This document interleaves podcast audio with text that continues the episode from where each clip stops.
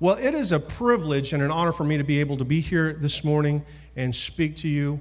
I'm excited because this morning I have a task that has been laid before me. We're going to be talking a little bit this morning about our camp in Sparks. It's exciting because over the last 13 years, I've been Christ Legacy's youth pastor. And it has been one of my ministry's biggest honors to take your children and your grandchildren to our camp at the district. And uh, 13 years ago, our camp was located in Davis, Oklahoma, but we've since transferred over to Sparks. And if you want to know where Sparks is, uh, then you just go to Chandler and you go a little bit farther south and you get lost. And then you pull over and you call to try to figure out where you're at and then you drive about 10 more minutes, and then you're there. Sparks Campground with the Assemblies of God actually triples the size of that town um, uh, with every week that we're there. And I'm so excited to be a part of that with you and with your children and your grandchildren.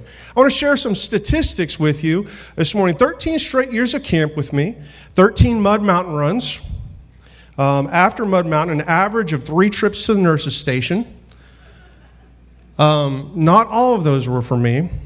Um, 39 Bible quiz matches, three camp champs, one Timothy Award, over 300 spots for camp purchased.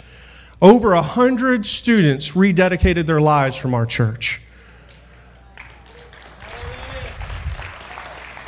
Over 30 students filled with baptism, baptism of the Holy Spirit with first initial evidence of speaking in other tongues as the Spirit would enable them. You might be here this morning and you didn't realize you came to a Pentecostal church. Well, that's kind of your fault. Um, but welcome to church. Uh, sorry, I didn't mean any disrespect to our friends here. Um, at least seven students called into the full time ministry and currently serving in a ministry position. That's right. Hundreds of testimonies and countless memories. And I'm so excited to be able to stand here today and share some of that with you. I would love to invite some of our current students up here to, to give their testimony, but that would take so long. Instead, I'm going to pick on some of the adults that have come to camp with me and share some of their experiences that I did not ask their permission for. Uh, for instance, Timmy and uh, Timmy Nash and Colton Cloyd. Yeah, uh oh. Mom and dad, you're sitting here wondering what's going on. Well, uh, let me tell you something. Uh, they took a pencil and they went on the side of a building, one of the boys' dorms, and began to write their names. Mm-mm-mm-mm-mm. And then, because of one of the services, they felt so convicted about that that they confessed to Pastor John. And Pastor John had them walking around the buildings with their little erasers, erasing their names and anybody else's name they could find. That's Timmy and Colton Nash. If you're watching online, mm-mm-mm-mm. but I could I could tell you a little bit about their sisters. That's right, they're sisters. Uh, Natalie Bell. All right, where's Natalie? Natalie, there you are. Uh huh. And Kelsey Clo- Cloyd. But Bridges now, she is not here because she just had her baby.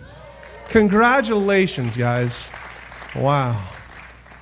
Well, they, um, and about four other girls one year got into so much drama when they were in middle school that I had to sit every one of them down in a group and tell them how they're going to start treating each other in goodness and holiness and love. Otherwise, they were going to get a spanking by their parents when they got home. and I only had to have that conversation once. Am I, am I right? That's right. Um, let's see, who else? Ashley Brooks. There she is. Yeah, Ashley. I remember whenever you were a coach with me, and it was after the first night. And you came and you, you, you got up and you were coming to breakfast and your hair was going every which way. And you're walking in like a zombie, but your eyes were huge, like you had just seen something horrible. And you said, you were, she was saying this under her breath, but she was saying this to me. She says, Pastor John, that is crazy in there. and all the leadership experiences that she got whenever she was a coach at camp. I remember Jacob Absher. Uh, there's Josiah back there. J- Jacob, um, he began to teach the boys jujitsu. Uh, and uh, if you've ever been a guy with me to camp, you understand a little bit about flower night. We don't have to go into it, but it has something to do with jujitsu and not breaking arms. Um, all right. Uh, Jared Bristow and Clay Brooks. I know Jared's not here, but there's Mr. Clay. All right, yeah. And, and listen, I, I love these young men. When they were. Um, when they were in middle school, they had a little, you probably don't even remember this, but I remember it clear as day. They had a little competition in middle school to see how many girls' phone numbers they could get. The problem is, is I'm pretty sure that some of those were made up. Okay, all right, all of them. But anyway, listen, I could tell you hundreds of stories of students going and having an amazing time. As a matter of fact, let me ask you this by a show of hands, if you remember a fun time that you had at camp, would you just lift your hand up right now? My goodness, look all over this place. And if you don't have your hand up, I feel sorry for you, but it's not too late because you can come to camp with me and be a coach. I want to share with you a personal story I have about me. Whenever I was a young man. It was 1992. I remember it very clearly. And I had my first opportunity to go, go to an Oklahoma district camp. It was back whenever it was in Davis, Oklahoma, the good old days. Whenever it wasn't if you were going to have hot water or not, it was if you were going to have water or not. All right? And we'd go in there and and we had just such an amazing time. But, you know, the, the registration was $45. My parents saved money so that they could send me to children's camp. But see, they, my mom and dad didn't have a whole lot of extra money, and so they, it, instead of sending money to me with me so I could buy concessions and T-shirts and stuff like that, they packed a little extra suitcase filled with all my favorite snacks.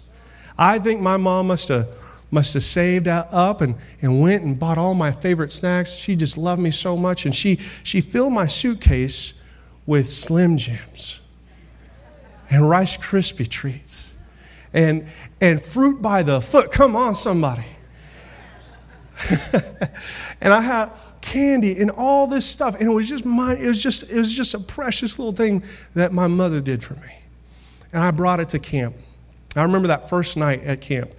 After they, you get done with the service, it was an open air tabernacle, so you're just sweating hot, and, and it was, um, you had to run to get your spot. And you guys don't understand this, but you ran with your pillow because it had wood slats on it. So you put your pillow down so you had somewhere to sit because Holy Ghost services take about two and a half hours. and then the music would stop, and then you got into the altar.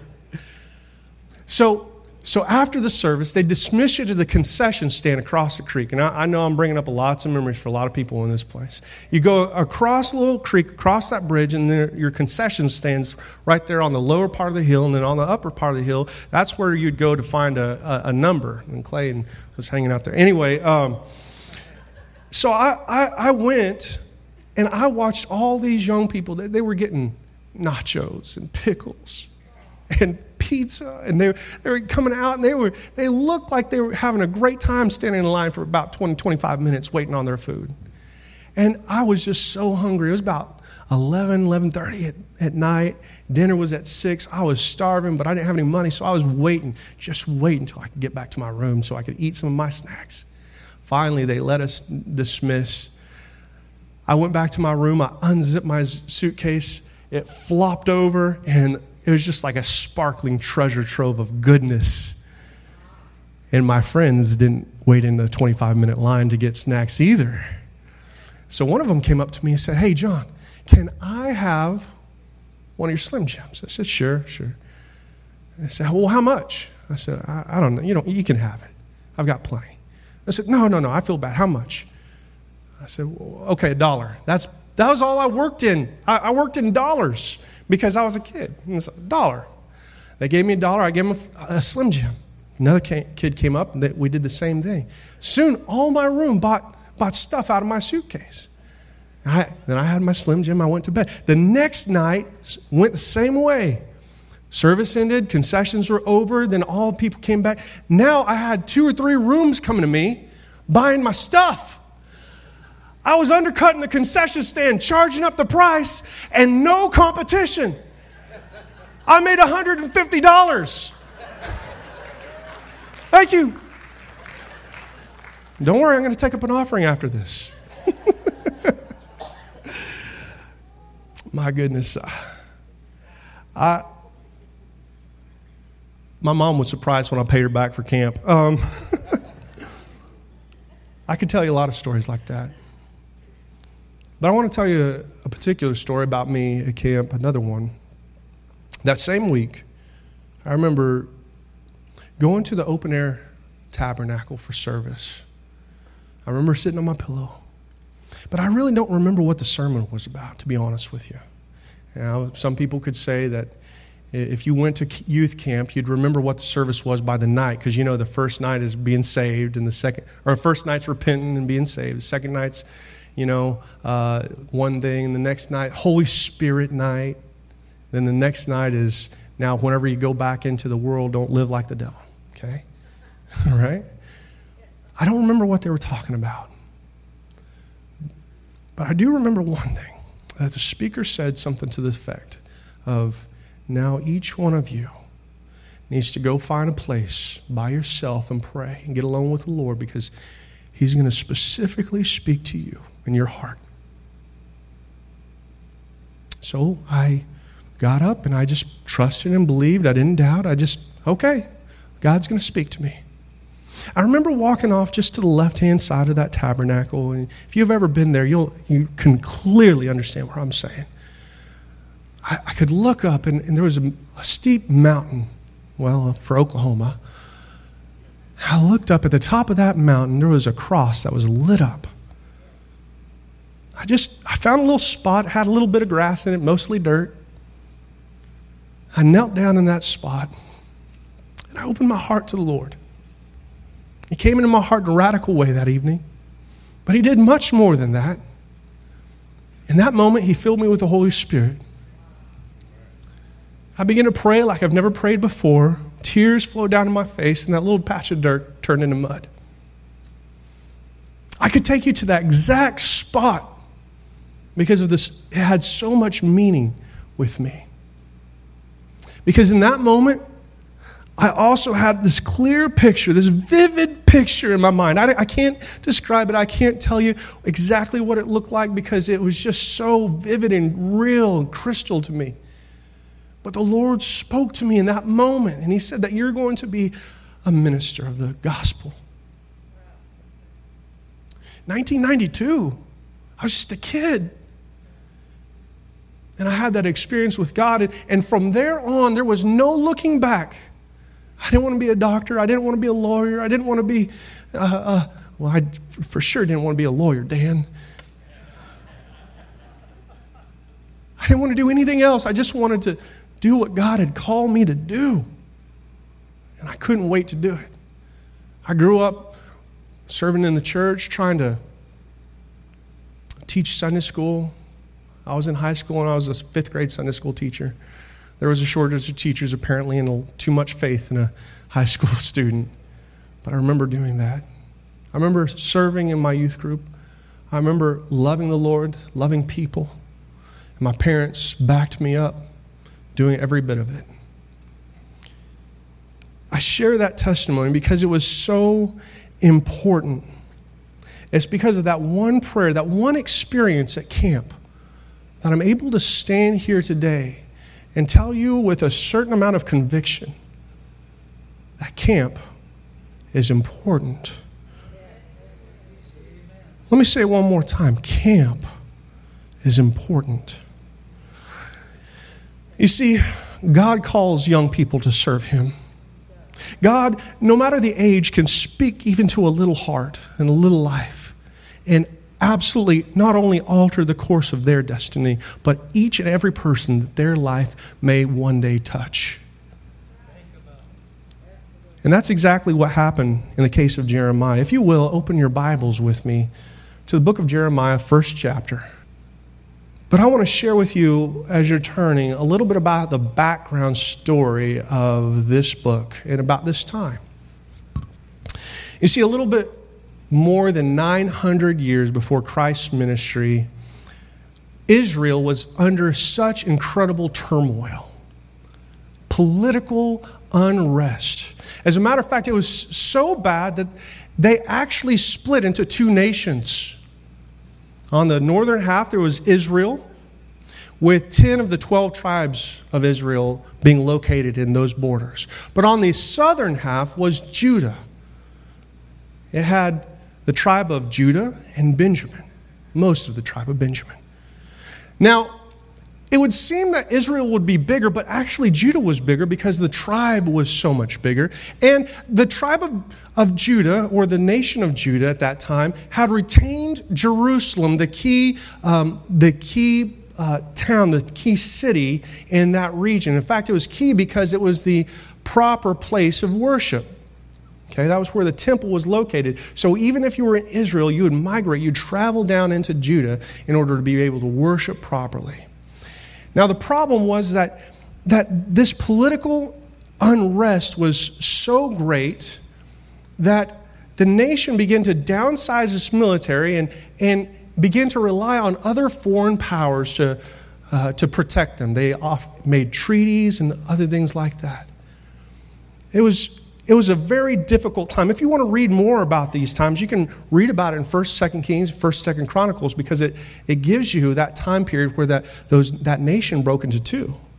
But you see, these, these kings, especially in Judah, the kings would raise up and the king would either serve God or not serve God. But even whenever the king would serve God, the nation just seemed to always migrate into idolatry. The, see, the nation would worship at the temple, worship God at the temple, but they would, they would always want to take on the culture and the values of their foreign neighbors. And so they would go from the temple and then they would offer sacrifices to another God. I don't know if I can draw this parallel here for you today. But their nation was divided. Their values were declining, and even though they said they worship God, they would also worship other things. Does anybody see any parallels right now? Their military was downgraded. They relied on peace from other nations. Folks, there's a problem here. There's a problem with the nation. And no matter what they did, they seemed to always take a step back from the truth of who God was and what God wanted to do in their lives. And so God chose to, to speak in that day through his prophets. Now, it's unlike today because God can speak into the heart and life of any person because we live in the New Testament where the Holy Spirit has been poured out on the lives and the hearts of individuals that open themselves up to Him. But back then, God chose to pour His Spirit out on one person and be the voice of Him to the nations. And in this moment, in the book of Jeremiah, we find that Jeremiah was that prophet that God chose to call. He was a prophet that God chose to call to the nation of Judah to speak the truth in the face of everything that was going against that nation. And that's where we pick up our text. We're going to start in verse 4. So if you would just read along with me. It says, Then the word of the Lord came to me, saying, this meaning Jeremiah, before I formed you. Somebody say, formed. In the womb, I knew you. Before you were born, I sanctified you. Somebody say, sanctified. I ordained. Somebody say, ordained. You as a prophet to the nations. Then, Jeremiah said, Ah, Lord God, behold, I cannot speak, for I am a youth. But the Lord said to me, Do not say, I am a youth, for you shall go to all to whom I send you. And whatever I command you, you shall speak. Do not be afraid of their faces, for I am with you to deliver you, says the Lord. Then the Lord put forth his hand and touched my mouth, and the Lord said to me, Behold, I have put my words in your mouth. See, I have this day set you over the nations and over the kingdoms to root out and to pull up, to destroy and throw down, and to build up and plant. Heavenly Father, your word is true, and we receive it today. I pray, God, that you would root out and destroy things that don't reflect you. And I think I thank you, Lord Jesus, because you are in the process of building up and planting your word in our hearts and lives this morning. In Jesus' name. Amen. You see, God came to Jeremiah just as God comes to many of our young people today to call them into his service and ministry. And today I want to show you three things that God's spoken to Jeremiah that God is still speaking into the hearts and lives of not just young people, but into His children each and every day. That they are formed, that they're sanctified, and that they're ordained. So, the first thing that God said is that I formed you. I formed you. The word formed is a Hebrew word, yatsar. Okay? Hebrew scholars I'm sorry for my mangled attempt to pronounce these things. It means forming of pottery. Now, this is an interesting way for, for God to explain to Jeremiah his process. I'm not sure that Jeremiah would have been able to understand the, the biological engineering of the properties of life and cells and, and DNA. But what but Jeremiah could understand is this is that God said, I knew you before I formed you. I knew you before I formed you. I had I pictured what you were going to be, and then I sat down. I had a plan for how I was going to make you. And then I sat down and I began with my hands to create what I saw in my mind. And as I formed you, I gave you the shape the personality, the characteristics. I gave you the height. Lauren and I are still talking about the height thing. I gave you every part of who you are, Jeremiah. You're not a mistake. You weren't unplanned. You're not unloved, Jeremiah. I had a plan for you. And I sat down and I used my own hands and my own mind and my own imagination of infinite possibilities. And I created exactly what I set out to create. Now, there are people in this room right now that are having an ongoing conversation with the Lord God. And you're upset, you're mad at Him because you don't feel like He did a very good job in forming you. You may be confused you see, this nation and our culture is feeding into a lie of the enemy that would tell you all these different mixed messages of who you were created to be and what your identity is. Gender identity, cultural identity, political correctness all these mixed messages trying to govern and try to shape who you are. But I've got news for you, young people. I've got news for you, mom and dad. I've got news for your grandparent. Lord's already shaped you. He's got his fingerprints all over you and all through you. It's already done.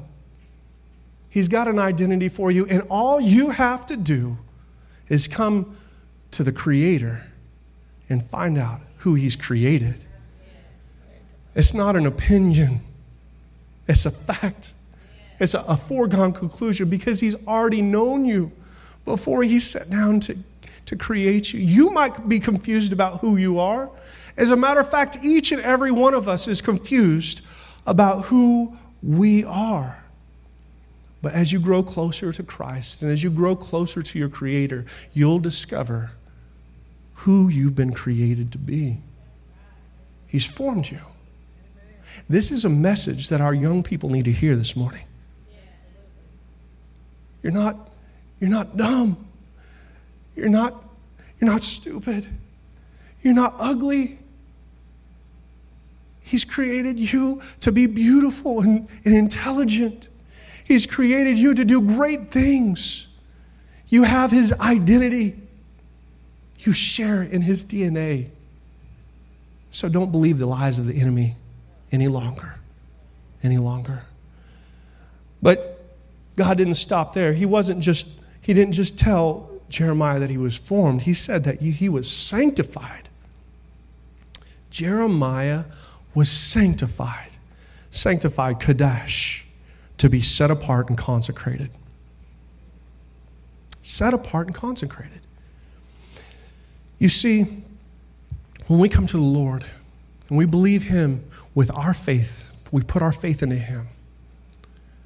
The Lord sanctifies us. It's a fancy word that means set apart for holy use. Now, some of you may not understand that. Maybe as a Christian, you need to understand that a little bit more because you see, we're supposed to be in the world, but not of the world. Let's say that again. Let's just all together just say that like we're children's church. We're supposed to be in the world and not of the world. And as easy as it is to say, sometimes it's hard to live like. Amen. Now, I would love just to say, I'm talking to all my middle school students in there, in here. I, would love to say that this is a lesson that just high school students need to learn. But this is a lesson that we need to learn all together. Because when we go to our place of work, we fall into hard habits. When we go online,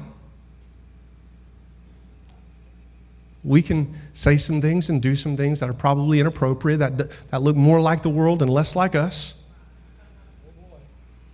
But what we need to remember, what we re- need to remember, is that we are supposed to be set apart and holy. The salt and the light, a city on a hill, so that God can use who we have created to be to be the example of the world. You see, our minds are holy. 2 Corinthians chapter 10 verse 3 I don't have it on the notes please forgive me it says it tells us that we are to take every thought that we have every thought and hold it captive under the authority of the Lord Jesus Christ you might have lived a very long life and been tormented by your thoughts and maybe someone has not had the opportunity to inform you, and maybe this shatters your previous thoughts, but you have the ability to control what you think about. Somebody needs to tell you that. Because the devil wants to say, tell you this morning that you can't control yourself. That there is an enemy of your life that would try to tell you that you cannot control how you feel that you cannot control how you act, react, that you cannot control what your mind thinks about. But the Lord tells us in His Word that we are to take every thought and hold it under the obedience of a king. That's what we're charged with. You can't do that. It's true. It's an impossible task if you go about it without asking the Holy Spirit to empower you. It's true. You can't do it.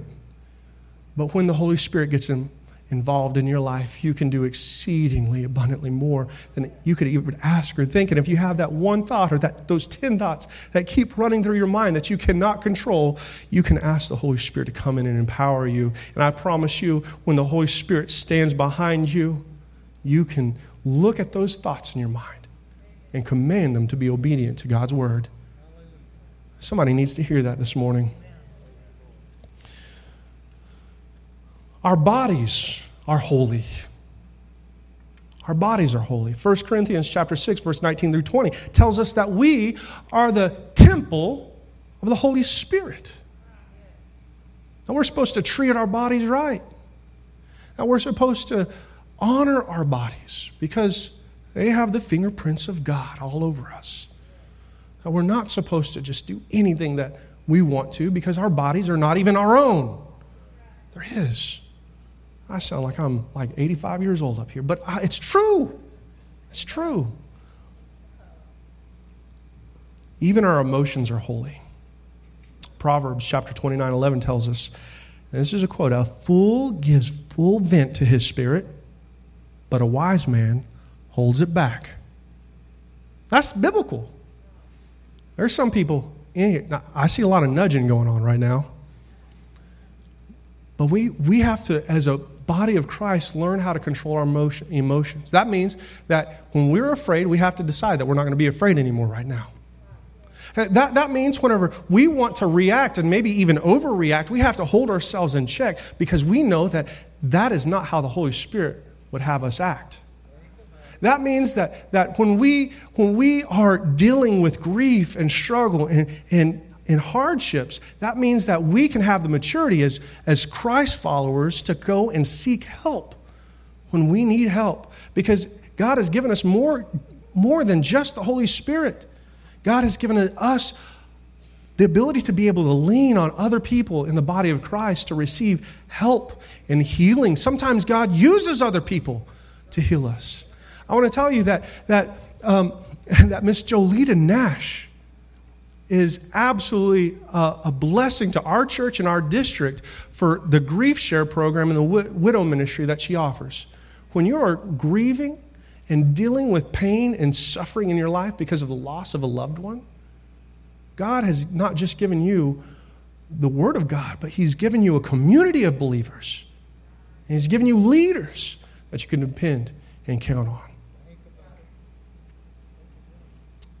He's, our minds are holy, our bodies are holy, and our emotions are holy. We've been sanctified. But you know, I am willing to believe that Jeremiah knew that he had been formed, that he had been sanctified. I mean, honestly, Jeremiah probably knew these things, even at 17 years old. See, I want to share this with you because most scholars tend to think, because of the dates and references that are given previously in the first chapter, that Jeremiah was actually only 17 years old whenever he received this call. He knew that he had been formed by God because he was in the tribe of Benjamin. He, he heard the stories, he knew about the deliverance, he knew it all. He knew that he was sanctified because he knew what it meant to be a priest. He, he knew what it meant to, to live differently than the culture around him. Even the, the pagans inside of the culture knew what it meant to be sanctified. They knew. But here's the part that Jeremiah didn't have. And I believe, and I'm willing to believe, I bet you are willing to believe this as well. You're sitting out there and you knew that you were formed by God. You knew that you had been sanctified by God, that you have been called to live differently than the rest of the world. But here's the one thing that many Christians miss that they are ordained of God. Natan, to set as a purpose. A purpose. See, it's, it's not just enough for you to know that you're a Christian, that you're created by God. It's not just enough for you to know that you're supposed to be a good and decent person and a Christian. Many people have believed that for a very long time in their life that as long as they go to church, as long as they act nice to others, as long as they give in the offering, then that means that they're a Christian. But God has something so much more planned for His believers, for His children. And young people, if you're sitting out and listening to me today, don't miss this point. God has ordained you. God has ordained you. See, we see in verse 10, this is what Jeremiah was ordained to do to root out and to pull up, to destroy and throw down, to build and to plant.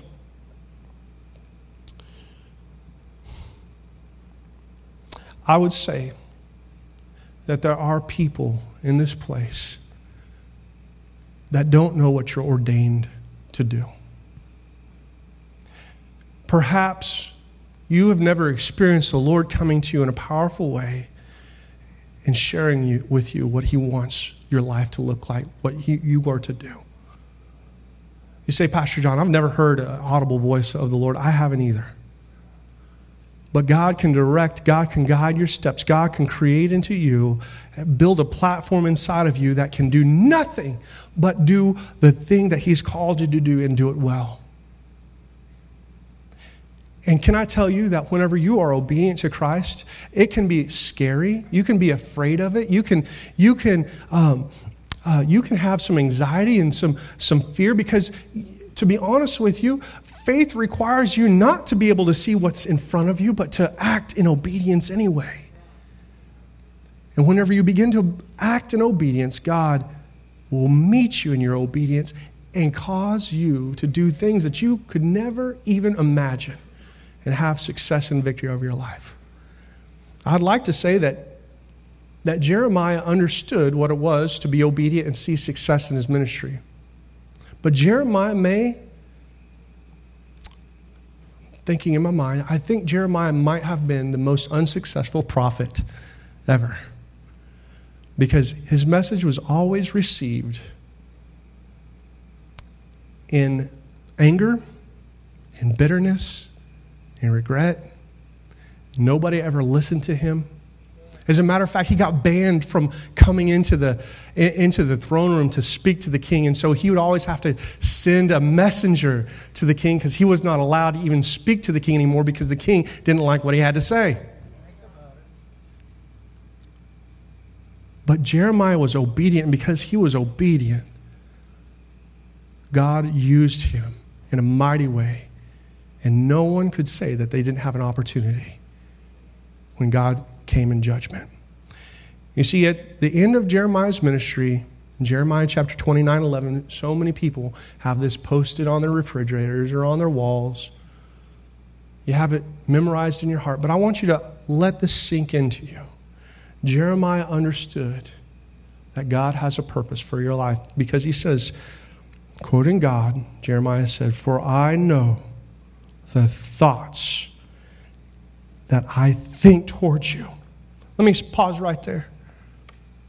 There are people in this room, you think you know the thoughts that God has for you.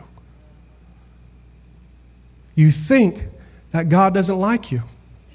You think because you've been through all of your life and it's been a struggle one after another, that the thoughts that God has towards you are judgment and anger because of something that you did in the past. But you don't know my God. Because he says, I know the thoughts I have for you. Remember, God is speaking to the nation of Israel or Judah through the prophet Jeremiah, who has, who has held back, who has been deep into idolatry, who has not served the Lord in an honorable way. And Jeremiah is speaking to the nation of, of Judah in this moment, and he says, uh, through, the, through the Lord, and he says, thoughts of peace, not evil, to give you a future and a hope. There are some people in this place that don't believe that God has a future and a hope for you. You don't believe that God has thoughts for, of peace for you. But I've got news for you that God not only formed you, not only sanctified you, but ordained you for a purpose, and His purpose is a good one for you in your life. And when you begin to walk in obedience in His purpose for your life, you will never, ever regret it. You won't regret it. In just a moment, Pastor Brooks is going to come up and he's going to speak to you about what we can do as a church to partner with Christ's Legacy and the District of the Assemblies of God right here in Oklahoma about supporting a camp that gives our students the opportunity to hear a message like this four nights in a row. Gives our students an opportunity to dive deep into His Word. it gives our students an opportunity to be around hundreds of youth pastors at the same time. I mean, you cannot swing a dead cat without hitting a youth pastor at that. I mean, to tell you, and they have an incredible time out there. As a matter of fact, our students are going to be going to camp June 14th through the 18th. It's going to cost $185 for each one of these students to go, and that includes all of their food, that includes their transportation, that includes their, their stay there, all of their activities, and that also includes the fact that they're not going to be with you. Somebody's excited. We have limited number of boy and girl spots. And we usually sell out. But see, the district has laid this challenge on our church and, and on every other church in this district that we are simply just to look at the number of students that we have in our church, elementary all the way up through high school. And for each and every student, we give $400 in support of the camp. And if every church does that, then our camp is paid for.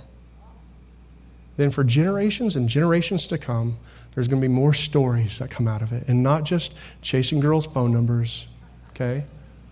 Not just, not just what they ate at the concession stands, but real testimonies of real experiences down at the altar where they made mud pies with their tears because of the Holy Spirit messing their plans up for the future. I don't know about you, but I'm thankful that the Holy Spirit messed my plans up. And I believe that our students need to be messed up a little bit by the Holy Spirit. Claudia and I, we,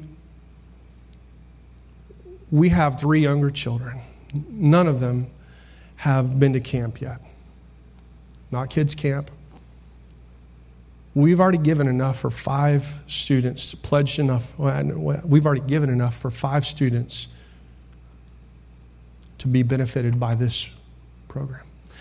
That is hopefully not a prophet saying that we're going to have five children.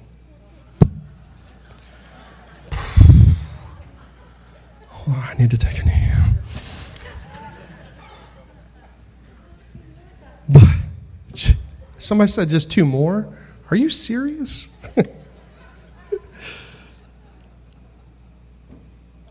But I believe in His Holy Spirit, and I believe in an opportunity to bless children.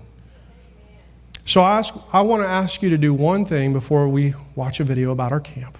I just want you to consider this. Are you willing to help one student experience a call like Jeremiah experienced?